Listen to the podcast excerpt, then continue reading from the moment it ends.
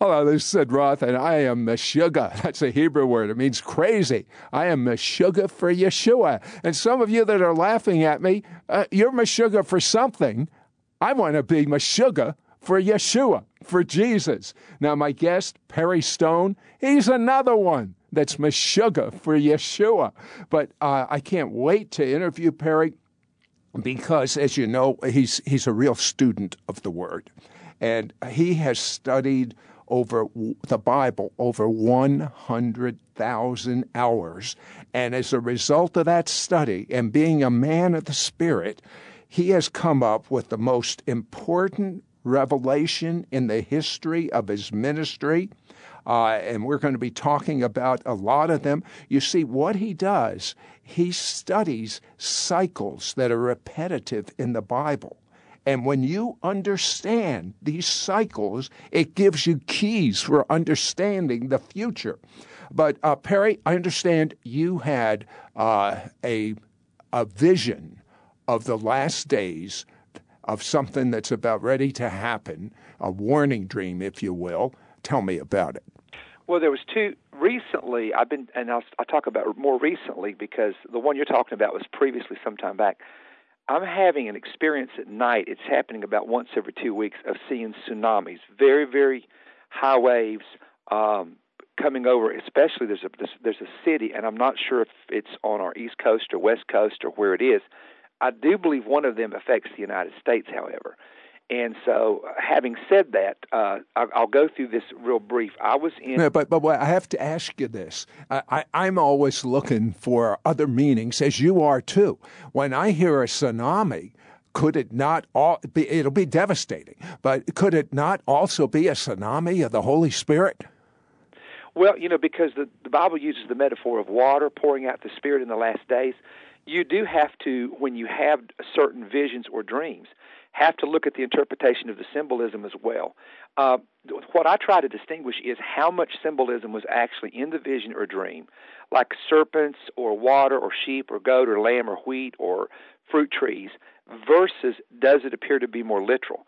Now, in, in the second one, the second one I want to tell you about, which is the main one, this was very literal. We were in a city. I don't know exactly where it was. I did see a sign, but I'm very careful not to name it because when I do this, people call us and people begin to panic and they begin to say, Should I move or whatever? And people just have to be pray and know the mind of God. God will direct his people.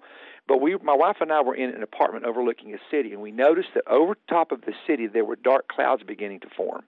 And I told her, I said, get everyone inside the building for security purposes. I feel like something's about to happen. I then turned to a glass window. This is a double story uh, building, and this was very clear. I could see it just like it were yesterday. Um, and I looked toward the water, and I noticed that there was a sign that this bridge was connecting to a, a, a city. Let's say it's a city on the East Coast, which it is, somewhere on the East Coast. And suddenly, there's the strangest thing. I saw a wave just come out of this water.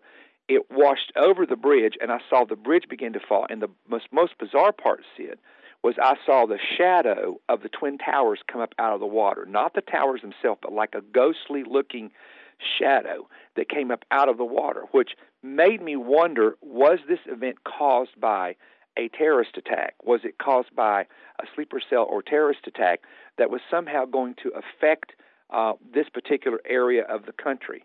And uh, I remember the wave came in. The wave was taking out uh, two-story buildings that were on it, it, that was on the water shore, uh, not far from this bridge. And I did a little bit of research later and found out that this area is connected by bridges. There's a lot of bridges in the area. Uh, there's never been a, a actual warning of a natural tsunami, to my knowledge, in that area.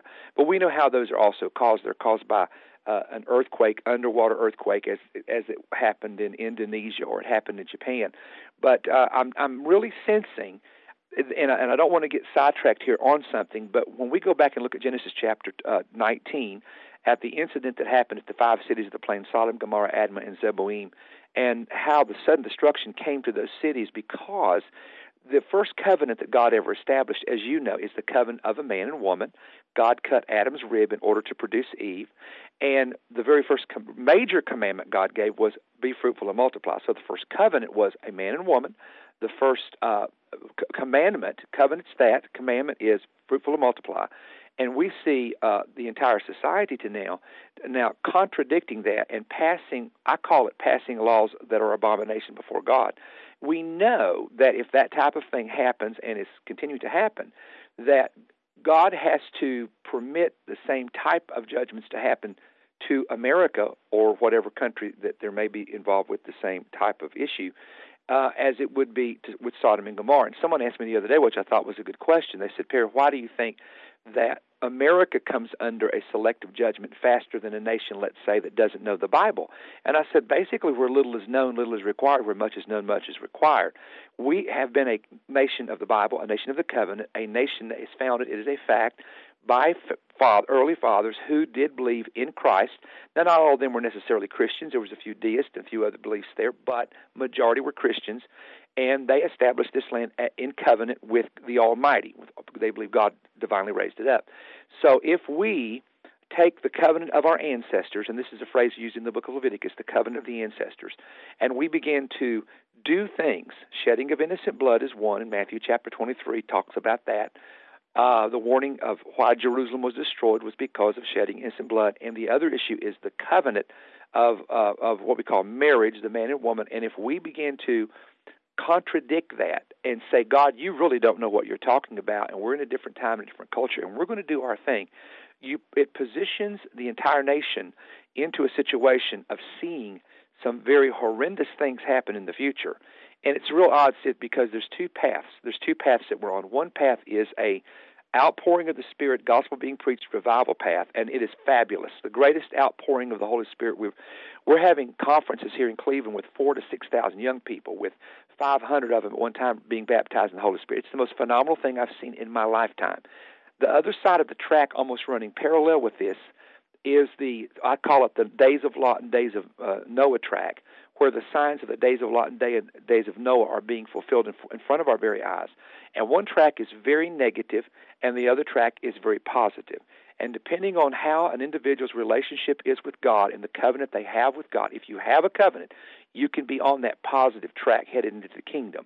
Uh, if you don't have a covenant relationship with God, you're on the days of Lot and day, days of Noah track in the sense of that was the track that saw two of the greatest judgments of their of, of their time. One was the universal flood, and the other, of course, was the destruction of four out of five cities uh, there near the Dead Sea in the southern part of Israel. And so I'm seeing uh, that something is up, something is is is is going to happen. Um, and it, it, it does concern me, but at the same time, I do know God is is very much in charge, and God's people have to keep faith in their heart. You know, the most troubling parable to me, Sid, is that one in Luke, where the woman goes before the judge and keeps asking for the judge to avenge her, and then Jesus said, "Shall not God avenge His elect who cry day and night to Him?" And then the last part of that verse says, "When the Son of Man comes, shall He find faith on the earth?" And the implication there is that people's faith could become weak at the very time of the end, and they could become like Lot's wife and look back as their, the greatest deliverance that's ever happened, the return of the Messiah is taking place. Perry, I have to ask you a question, and I'm sure others have asked you this. Why do you teach so much about Israel and Jewish roots?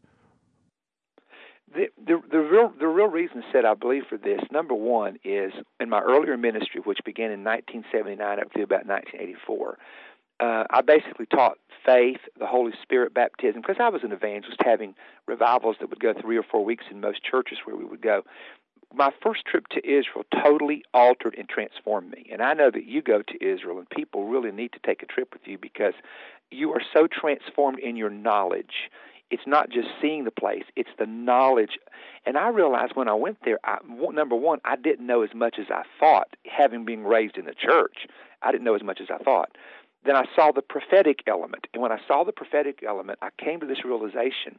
I came back and realized, went back into what I call it the first covenant, or people call it the Old Testament, but I went back to the prophets uh, and I began to realize everything that they predicted about the time of the end is somehow linked to Israel. It's linked to Jerusalem. For example, Zechariah chapters 12 through 14 is totally linked to Jerusalem. It's linked to God building up Jerusalem, Psalms 102, verse 16. When the Lord builds up Zion, then he will appear in his glory. Uh, and I began to, to look at these scriptures and realize okay, Israel, Jerusalem, the return of the Jewish people, the blessing that's going to come upon the land, all of this happens really before the Messiah returns. It's it's set up. The process begins before he sets up his kingdom on earth, and that's when I thought, hey, we're missing something here. And being raised a fourth generation minister in uh, in a more traditional full gospel church, we basically taught most of the time either from the four gospels or the book of Acts in a Sunday morning message. And then we'd come into the epistles and talk about some guidelines of living. But what was missing when I grew up, and I'm talking about my father was a great man of God and a great pastor and a great preacher. But he admitted later, Perry, I never understood the prophetic aspect because when we came up and Israel became a nation in 1948, uh, and the Six Day War took place in 67, we knew it was significant, but we didn't have the knowledge to put it together. And Sid, he said something to me I'll never forget. I said, Dad, why do you think your generation didn't quite understand the prophetic part of this? And here's what he said to me He said, Son, because my generation was not the last generation. When the last generation comes, the final generation before the Messiah returns, that's the generation that will have the clear, total understanding. Like God said to Daniel, seal the book to the time of the end. Then many will run to and fro. So, that begs the question Are we in the final generation? With all my heart, especially with the what you see in Syria, Iraq, Afghanistan, Pakistan, uh, uh, Israel, Lebanon, uh, what you see taking in the northern part of Africa, uh, the situation with the EU, the situation with America, I honestly believe, Sid, uh, you know, you got the blood moon issue, which are which are definitely prophetic cycles taking place, the lunar eclipses. I believe we are really and truly in the time of the end. Uh, for me to sit here and say how many years is that, how many months is that, I stay clear of that, despite the fact that I do a lot of research on cycles and patterns. I do believe, however, that uh, the great revival, and you're experiencing some of it yourself when you have gone to Israel, the great revival among the Hebrew people, and not only that, there's this tr- really amazing uh, visitation of God with visions and dreams among the Muslim people all over the world. That type of thing is indicating to me that the gospel is getting to the nations, and that's what is going to happen to bring in the kingdom to the earth, where Messiah can come to Jerusalem and rule for that thousand years that John talked about in Revelation 20. So I really do believe that we are in that time called the time of the end. And uh, I, honestly, Sid, it's a, it's about the most exciting time to live right now. You and I couldn't have picked a better time I mean, you and I, not that we picked it, but, you know, our parents did, I guess. No, no. God chose us to be here. I believe we are created, our DNA. Perry Stone, your DNA was created from heaven to be able to do what you're doing. Uh, tell me, but, but, you know, my producer told me that I've really got to find out about this Rabbi Samuel. Tell me about him. This is intriguing uh, Rabbi Yudah ben Samuel was a uh, Regensburg German Hasidic rabbi uh, in uh, born about uh, the year uh, 1217, but he made these amazing predictions about Jerusalem and the coming Messiah. A little background: in his day, at age 55, he wrote two books. Now, one of them has been lost, and the other one uh, has been. I remember my, my Jewish guide showing me this book way back in the 80s, but it was in Hebrew. And uh, the time frame uh, that he was dealing with uh, in his books, that he was dealing with is 1096 to about 1270, and this was before the, uh, the what was known back then as the Crusaders lost Palestine. And of course, I'm using old terms here that he would have, the rabbi would have used back then, uh, to the Muslims in about 1291. Now, this is his exact quote. Okay, here's what it says: When the Ottoman Turks conquered Jerusalem they will rule over Jerusalem for eight jubilees. Afterwards, Jerusalem will become a no man's land for one jubilee, and then in the ninth jubilee, it will once again come back into the possession of the Jewish nation. They would signify this would signify which would signify the beginning of the messianic end time. So very quickly, let me run through this. In Leviticus 25, a jubilee is seven times seven years, or 49 years, with the 50th year itself being the jubilee. The jubilee is every technically every 50 years. This, the great Shabbat, in other words. All right, now when the rabbi gave this description about the Ottoman Turks, 300 years later, after he wrote this, in the year 1517, the Turks took Palestine and the city of Jerusalem, and several years later they started rebuilding the walls. Because you know this, if you, you've been to Israel enough, those those Crusader uh, castle, castle-looking walls in Jerusalem were actually built by the Turks. They weren't built by Herod the Great.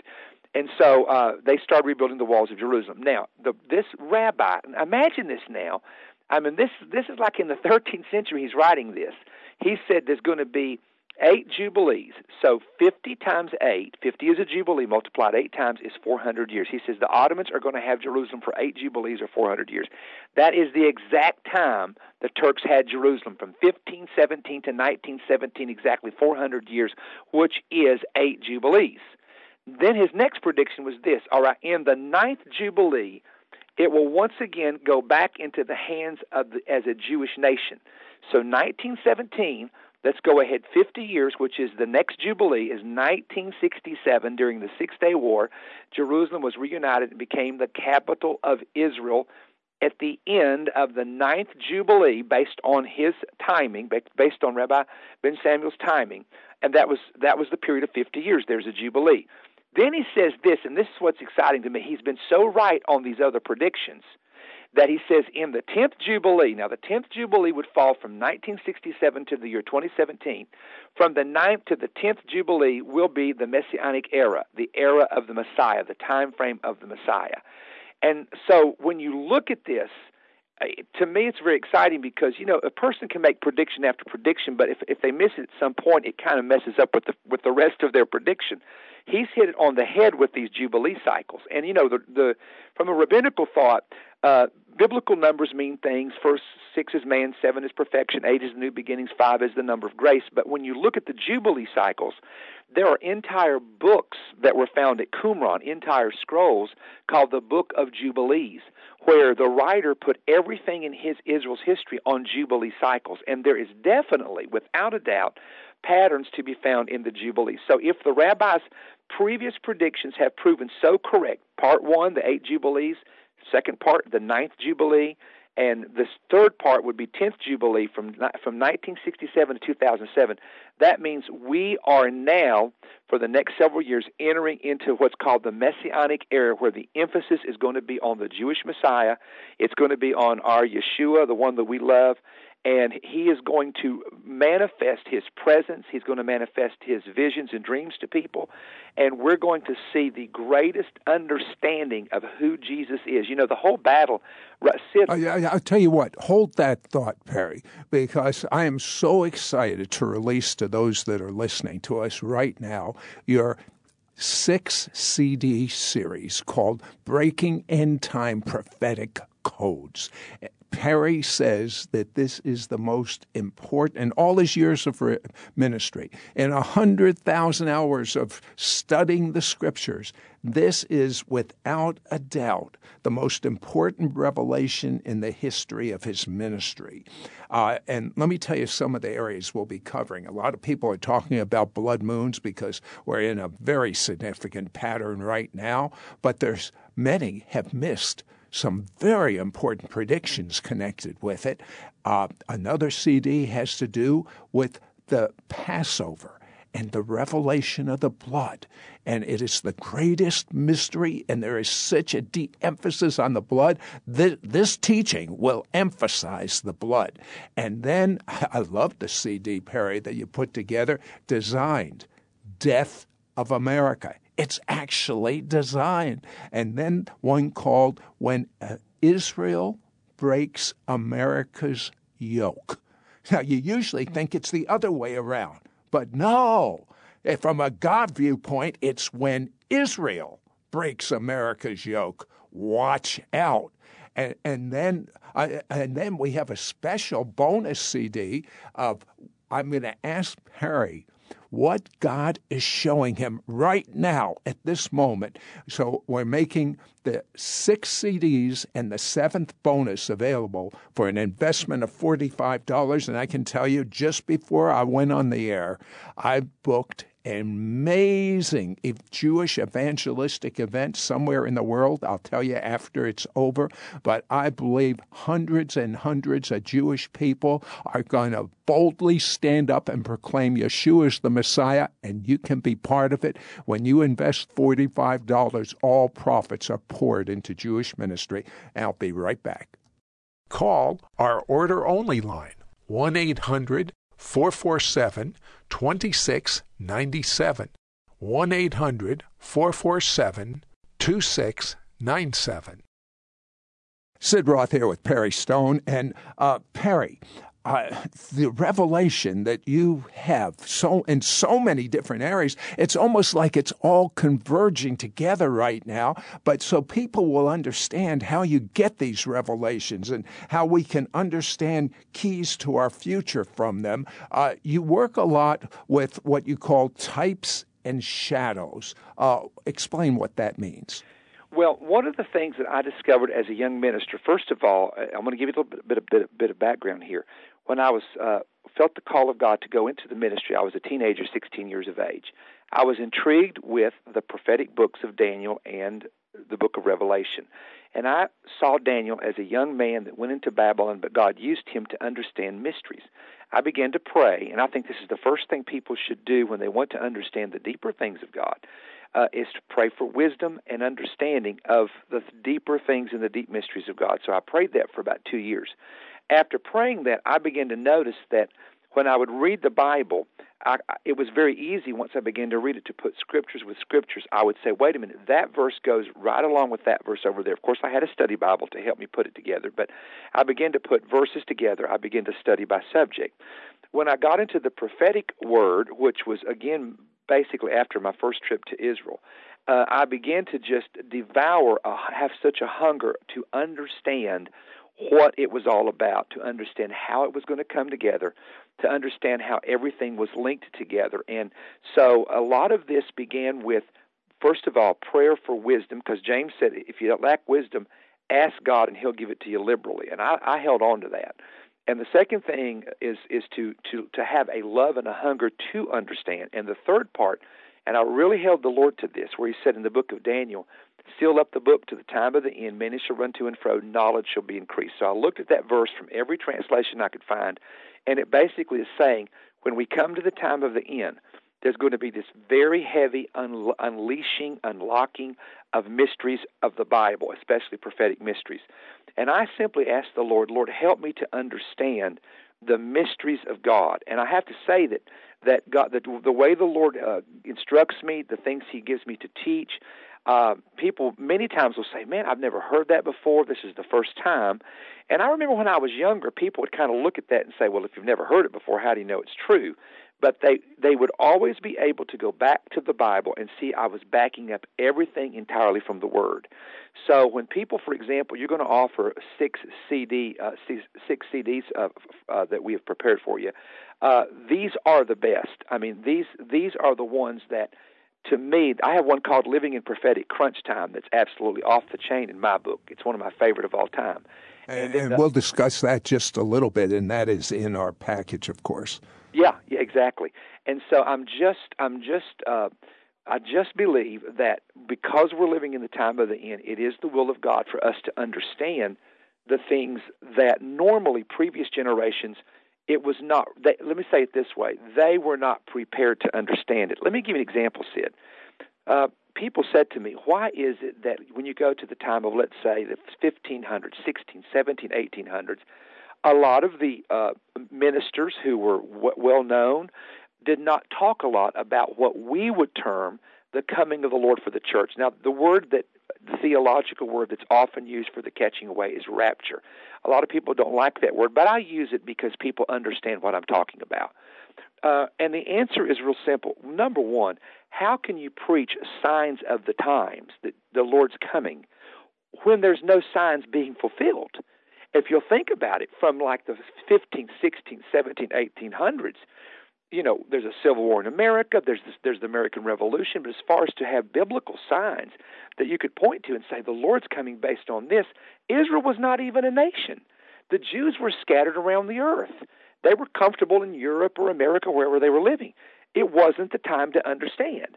And only when the, the biblical prophecies of the biblical prophets begin to come to pass, can the people who read the prophecy know this is happening now?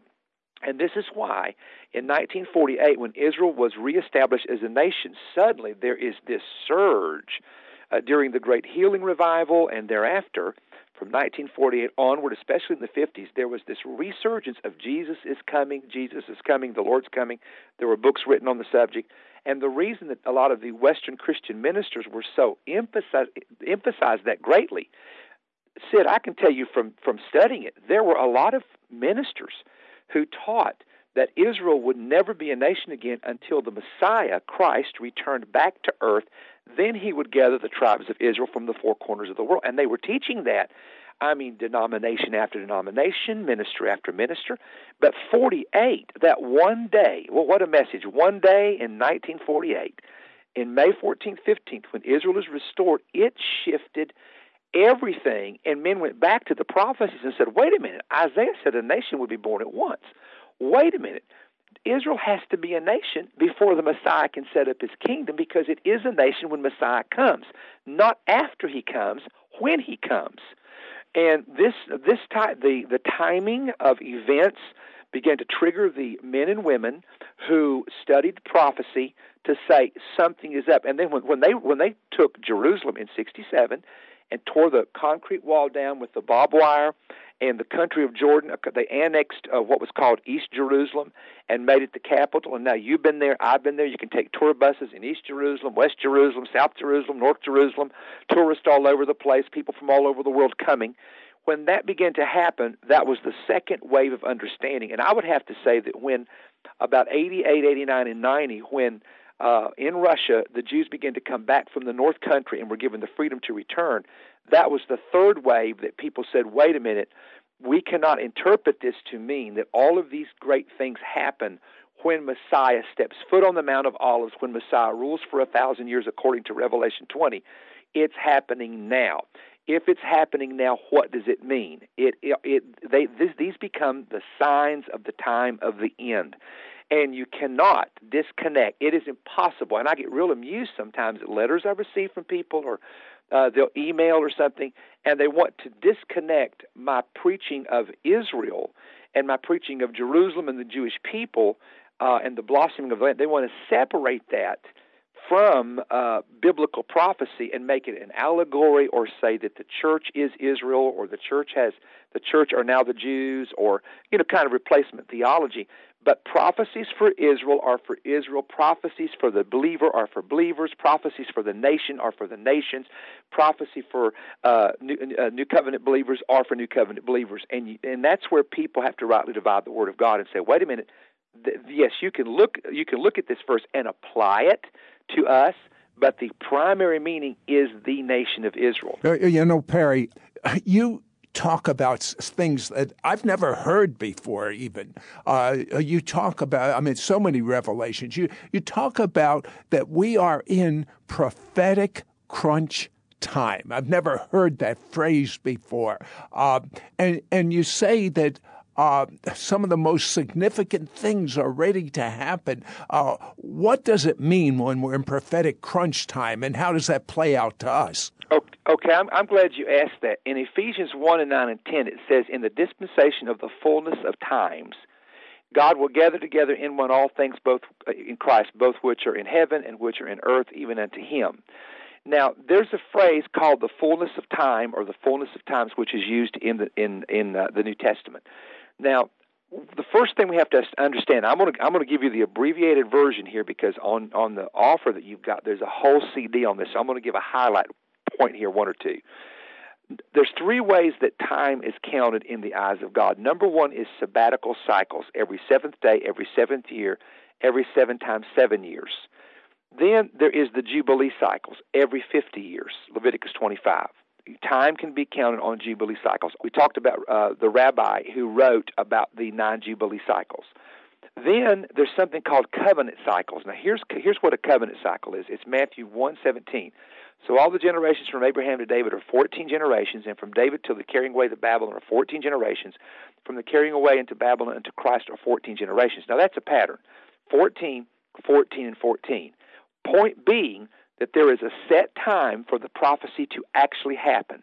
Normally, when a prophecy begins to happen, it happens within a 24 to 48 hour period. You can say that's it's like Israel becoming a nation. When it happened, it happened. Jerusalem, the third day of the war at 10 o'clock in the morning, they officially had Jerusalem. So there's a moment you know. But the closer you get to the moment, time begins to get reduced or shortened. That's prophetic crunch time. Galatians 4 4 and 5. When the fullness of time had come, God sent forth the Son, made of a woman, born uh, made under the law, to redeem those who were under the law, that we might receive the adoption of sons. Here's the key: when the fullness of time had come. So here's where we're at. We're at we're at times where prophecies are beginning to be fulfilled, milestones leading into stepping stones, stepping stones leading into major prophetic fulfillment. As we move closer the time of it being fulfilled is going to be reduced. Time is going to be shortened. The work will have to be done faster. The work will have to be done quicker. That's why I said you are like a wild man on a mission. I am like a wild man on a mission. We don't waste a day. We don't waste a week. We don't waste a month. We're every day looking for how do we reach? How do we reach out? How do we win people? How do we touch lives? Why are we doing it? Because there is a crunch coming in which you and I can sense we are around the corner to the big things. The Messiah is making preparations for big things. We have to get the job done in order to accommodate what he's about to do. Okay, let, let me put this in my words and tell me if this is what you're saying. We are in a set time where all prophecy is speeding up, as has occurred in the past. It's called prophetic crunch time, but things are speeding up to such a point that if we don't redeem the time in this set season, we may miss it. you, that's you hit it on the head. I, I couldn't have said it any better. That's exactly what I'm saying with this. It's exactly what the revelation of crunch time is. Exactly. You know, because God only gives all of us a certain time in our lifetime to complete everything He's told us to do. And there will be a generation, you and I know, Sid, that will not die in the sense of natural death. They will be changed in the moment of the twinkling of an eye. And I hope you and I both are in that generation, of course.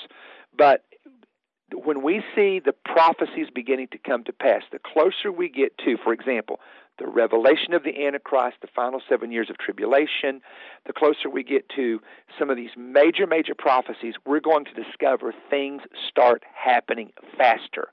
The, you know, Jesus said this wars, rumors of wars, famines, pestilence, earthquakes in divers places. But then he said, when all these things began to come to pass. We've always had war, famine, pestilence, earthquake. That's always going on. We've always had those things. However, when all of these things start happening at the same time.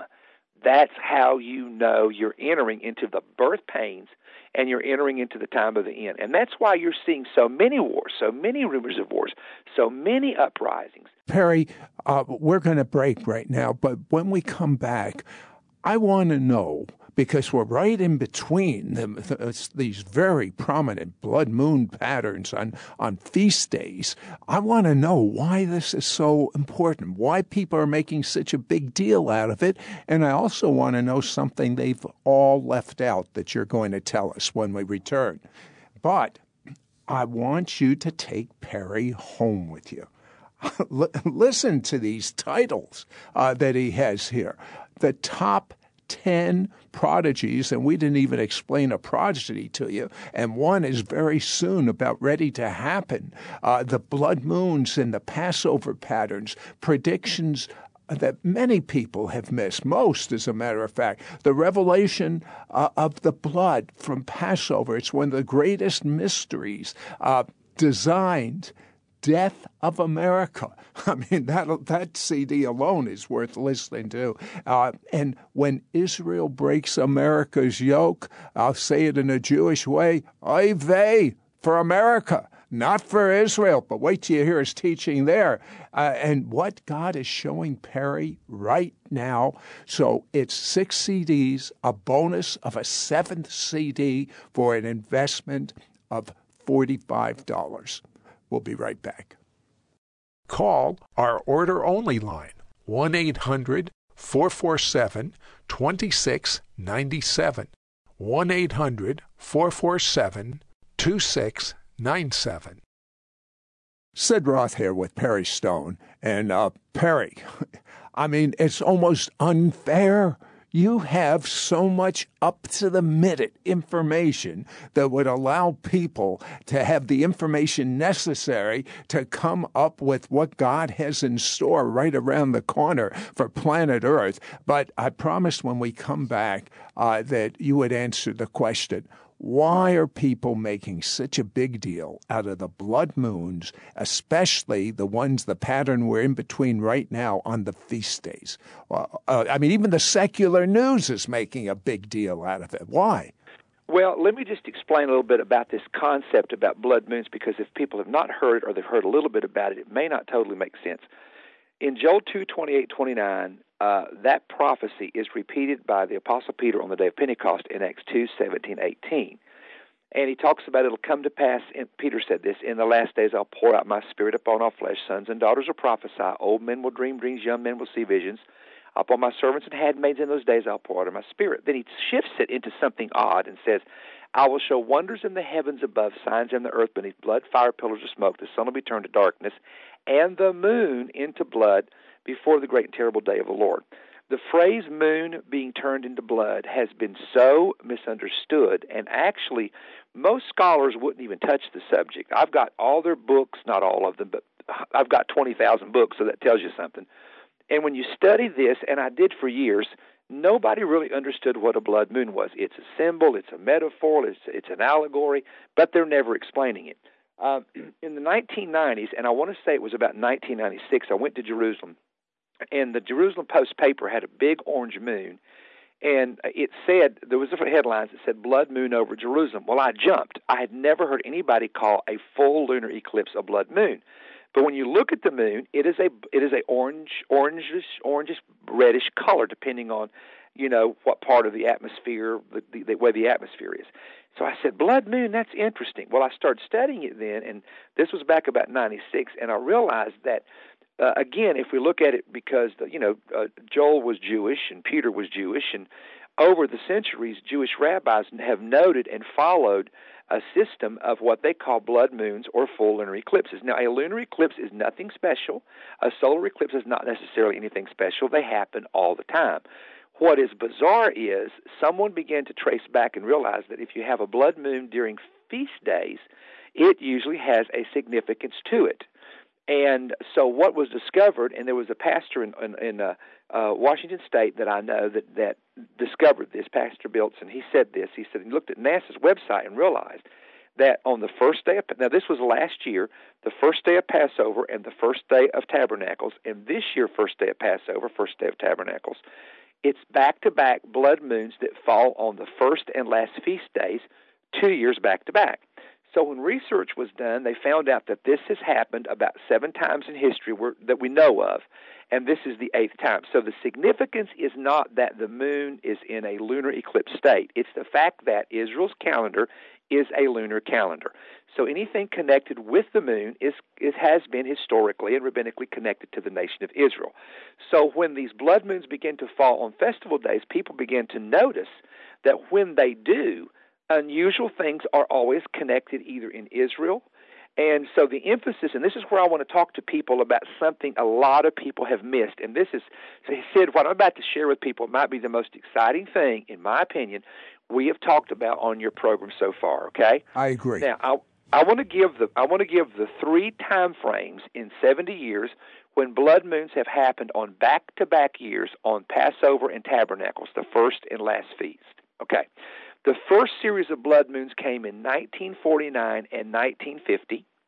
The second series of blood moons came in 1967 and 1968. And the third series of blood moons come in 2014 and 2015. Now, I realized when I read Joel's prophecy, and I read also what Peter said on the day of Pentecost, that the moon turning into blood is connected to the sun being turned to darkness. And oddly enough, on all of these dates, there were very unusual lunar eclipses because, again, in rabbinical thought, the sun being turned to darkness can allude to solar eclipse with lunar eclipses falling in festival seasons or between the festivals. All right, so let's stick to the blood moon, though, Perry. Okay, so here we go. You ready? Here's the part that fascinated me, and I don't know if anybody that put this together. I mean, I was sitting one day and just realized this. Oh my goodness. The first blood moon in 1949 and 1950 fell at the exact same time of the Great Healing Revival. Now, for those that aren't familiar with the Healing Revival, I'm going to name some names of men that were involved with it, and I'm going to tell you how old they were. This is real significant. How old they were when the Healing Revival broke out in 48 and Israel became a nation. Morris Cerullo was 17, R.W. Schambach was 22, T.L. Osborn was 25, Jack Coe was 29, T.L. Lowery was 29, Oral Roberts was 30, Kenneth Hagin was 31, O.L. Jaggers was 32. That's just to name a few. Now, God said, when you see the blood moon and the, you know, accompanied by the solar eclipse, sons and daughters will prophesy. All the men that started the healing revival that lasted from 1948 to 1951. Now remember, the blood moons come in 49 and 50. Then those were all young men. These preachers, we think of them today as older men, but back in the day, they were the sons that were pro- prophesying or preaching. Now let's look at the second series. The second series of blood moons fell in 1967, 1968. Why is that important? Because in 49 and 50, it was right after Israel became a nation. But 67, 68 is right after the Six Day War when uh, Jerusalem was reunited as the capital of Israel. Here's what happened in 67 it was called the Charismatic Renewal. In 1967, there was this another wave of the gifts and another wave of the Holy Spirit that impacted the mainline churches and the mainline denominations right at the same time when Israel is, is in a six day war in the month of June, and all of a sudden the city gets reunited together, the charismatic renewal tore down barriers, just like the wall in Jerusalem was torn down after that 67 war, uniting East and West. It tore down denominational barriers, and mainline denominations began to come to the knowledge of the Holy Spirit and the gifts of the Spirit. Now, this is in line, again, with the blood moon cycles. Now, here's what really gets me very excited, okay? The third series of blood moons have fallen in again 2014, 2015. And we look in, in 48, 49, 50, Israel is a nation. We look at 67, 68, Jerusalem is reunited as the capital. Now we look at 2014 and 15, and we see Israel's enemies all around her trying to raise up against her and annihilate her.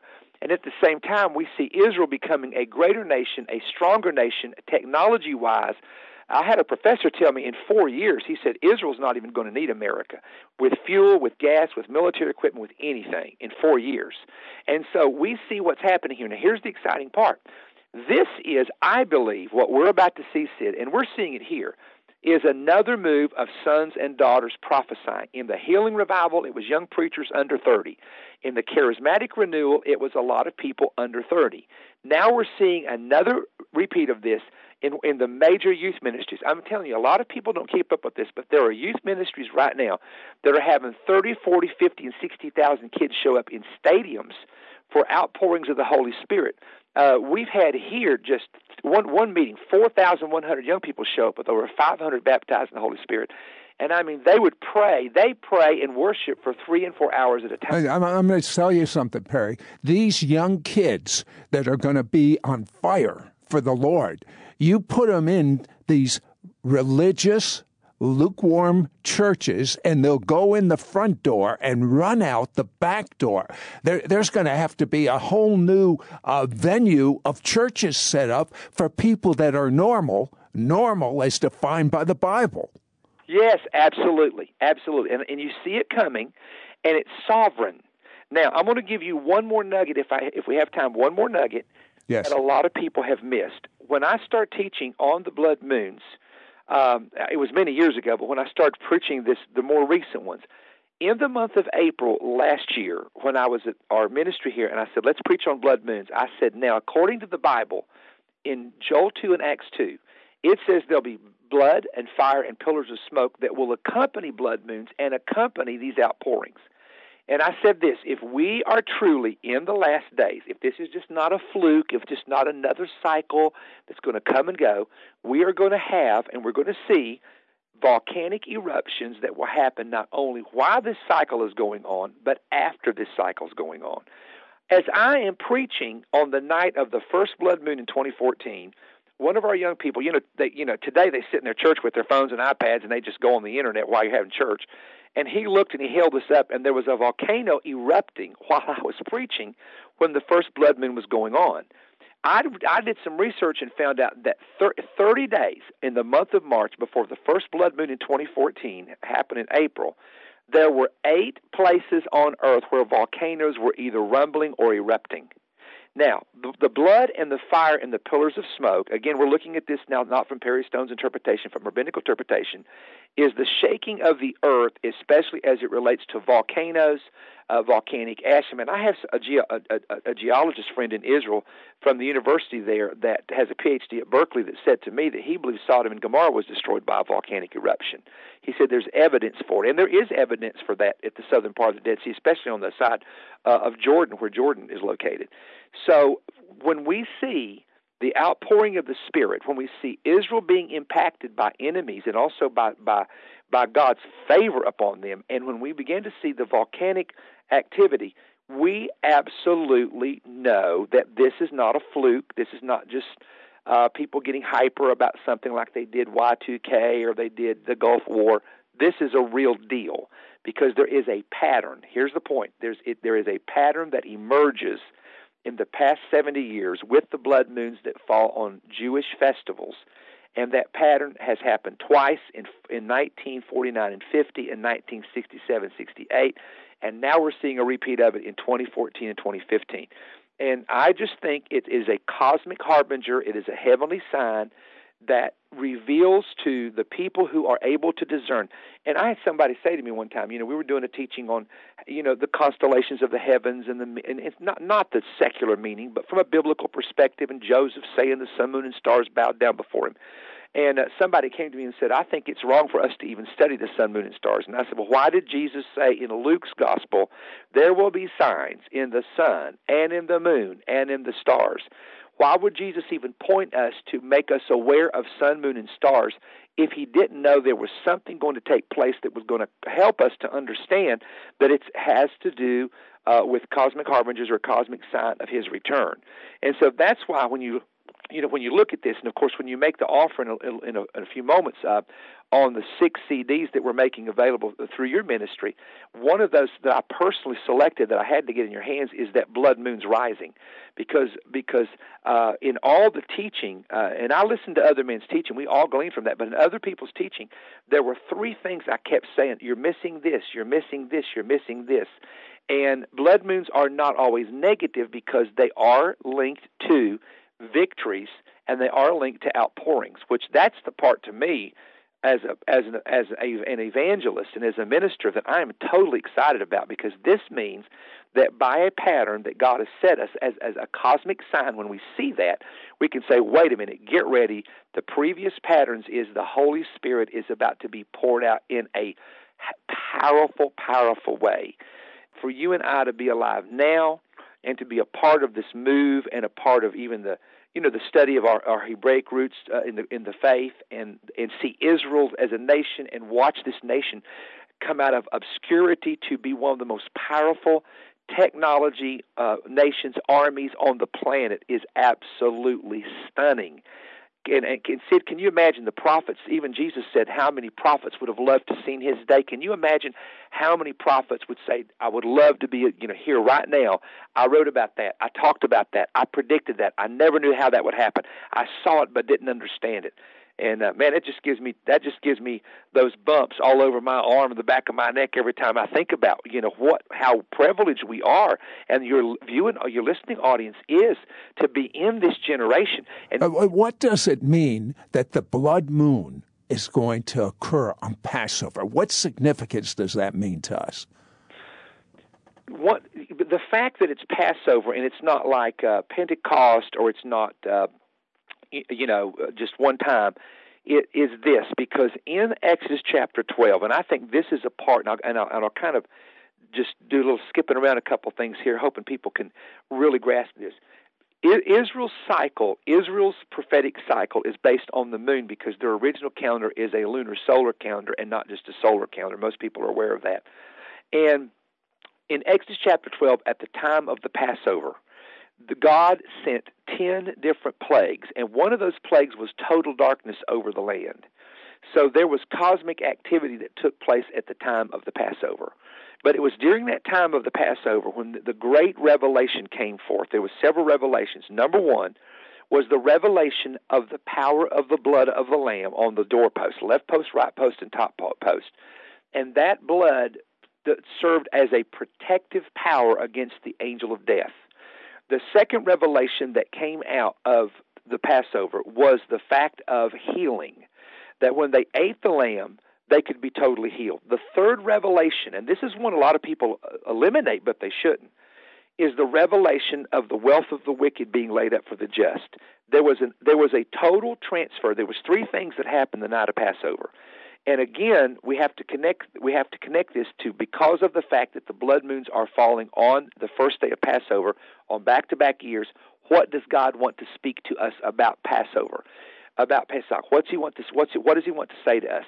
Number 1, I believe God is saying to us, it's time to go back to declaring to people the power that is in the blood of the Lamb, Yeshua, the power that's in his blood. In the book, of, the book of Revelation, it says they overcome Satan by the blood of the Lamb and by the word of their testimony. And the church has gotten kind of away from teaching on the power of the blood, forgiveness of the blood, but we have to go back to that. That is the thing that defeated the angel of death in Egypt from entering the home of the Hebrews, and Satan hates that message of the power of the blood because that's where the forgiveness, the cleansing is. Everything is in there. Everything's in the blood. Now, the second revelation I believe that is coming, and we're beginning to see this not just in our ministry but other ministries, is this brand new uh, revelation, and it's always been there, but it's a revelation to people's understanding in our time of the healing power that's in the Lamb, the Lamb being Christ, and how his body was broken for us, and with his stripes we're healed. And so when they came out of Egypt, it says in the Bible, they came out of Egypt and not a feeble person was among their tribe. I mean, God did a mass healing campaign before he brought the people out. And there's going to be uh, a fresh revelation of laying on of hands, of speaking the word, of anointing people. Uh, you know, here at our ministry, we call OCI. We we have known of people that have been healed of cancer. We have known people that have been healed of just absolute total diseases. And I, I, I have to tell you, Perry, I am in awe. I've I've been as long as I've been a believer. I've been in the healing ministry, but it is it, it, it is increasing, not just as as you say, not just on you, not just on me. It's in the atmosphere right now. God is up to something special. You, do you know what's odd, Sid, talking about this healing revelation that came at the Passover? It's almost like it's easy to see people healed if they just believe. And, and and I grew up, you know, I grew up in a church where they anointed with oil, they prayed for the sick, but sometimes, you know, they'd pray and pray, and nothing would happen. It's not that way now. It's just like if people are open and ready, they're getting miracles like crazy. I mean, it's like a, it's almost like you just, you know, you know, uh, years ago growing up, if somebody really got healed, it's like it shocked everybody. Wow, they got healed. Man, I can't believe they got healed. Nowadays, it's like you got healed Praise God. Well, we knew God was going to do it. Wait, what is the third link with Passover that we're going to see? The third thing that I see in Passover is when God brought them out of Egypt, they had the revelation of the blood, they had the revelation of healing. They had a revelation also of they actually came out with gold and silver and wealth. And not only was not a, a feeble person among the tribe, but God gave them the provision that was necessary to provide for ministry and build a tabernacle. They could have never built that tabernacle without without without having the stuff that they brought out of Egypt. The third the third thing I honestly believe, and I do know there's been abuse of this subject, but what's so bad about the body of Christ when they see a little bit of abuse, they want to throw the baby out with the water and they don't want to hear anything at all. That's wrong. They need to pay attention because there is a pattern here, and the pattern is that God revealed true prosperity by giving them the, the provision that they needed in their hands to not only take care of their families and not only have something when they went to the promised land, but also to build his house. And God wants God has a lot that he wants to do in the kingdom. There's Bibles that have to be printed in different languages. There's there's meetings that have to be conducted. Sid, you have to have support when you go to a meeting, you rent buildings, you you take flights. All of that is a part of ministry. But God is going to have people who get the revelation and he's going to get provision. He's going to do it through different ways. Is this where the Bible talks about, Perry, the wealth of the sinner is stored up for the righteous? Is this that great wealth transfer coming? I believe it is, and let me explain a couple ways of how it happens. There are buildings that sit empty that are worth millions of dollars, and a church walks up and gets one for $400,000. That's a miracle, and they put a church there. There's property that has never moved, and and churches and ministries and God's people go in and get it, and they just get it for almost an incredible price. There's different levels of how God and methods and ways that God can create this to happen. It doesn't mean you know money's going to come off trees. It doesn't mean you're going to find a gold mine in your Perry, yard. Uh, Perry, I have to tell everyone this: what you're hearing from Perry. I mean, can you picture having six CDs of his? The, the best teaching he's ever done. When these repetitive cycles are understood, you're going to understand the keys of our future. Perry says that after a 100,000 hours of studying Scripture and being deep in the Spirit, these are the most important revelations in the history of his ministry. So, the whole series of six CDs is called Breaking End Time Prophetic Codes one of the CDs is a bonus CD of what Perry sees happening right now. Available for an investment of $45, where we'll pour any extra money you give or any profits into reaching Jewish ministry to be a catalyst to evangelize the world. Adonai,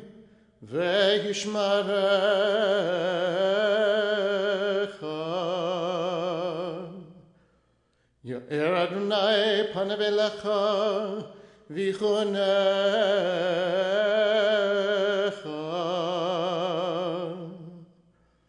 יישא אדוני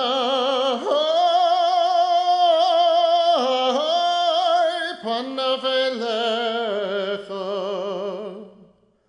וישם לך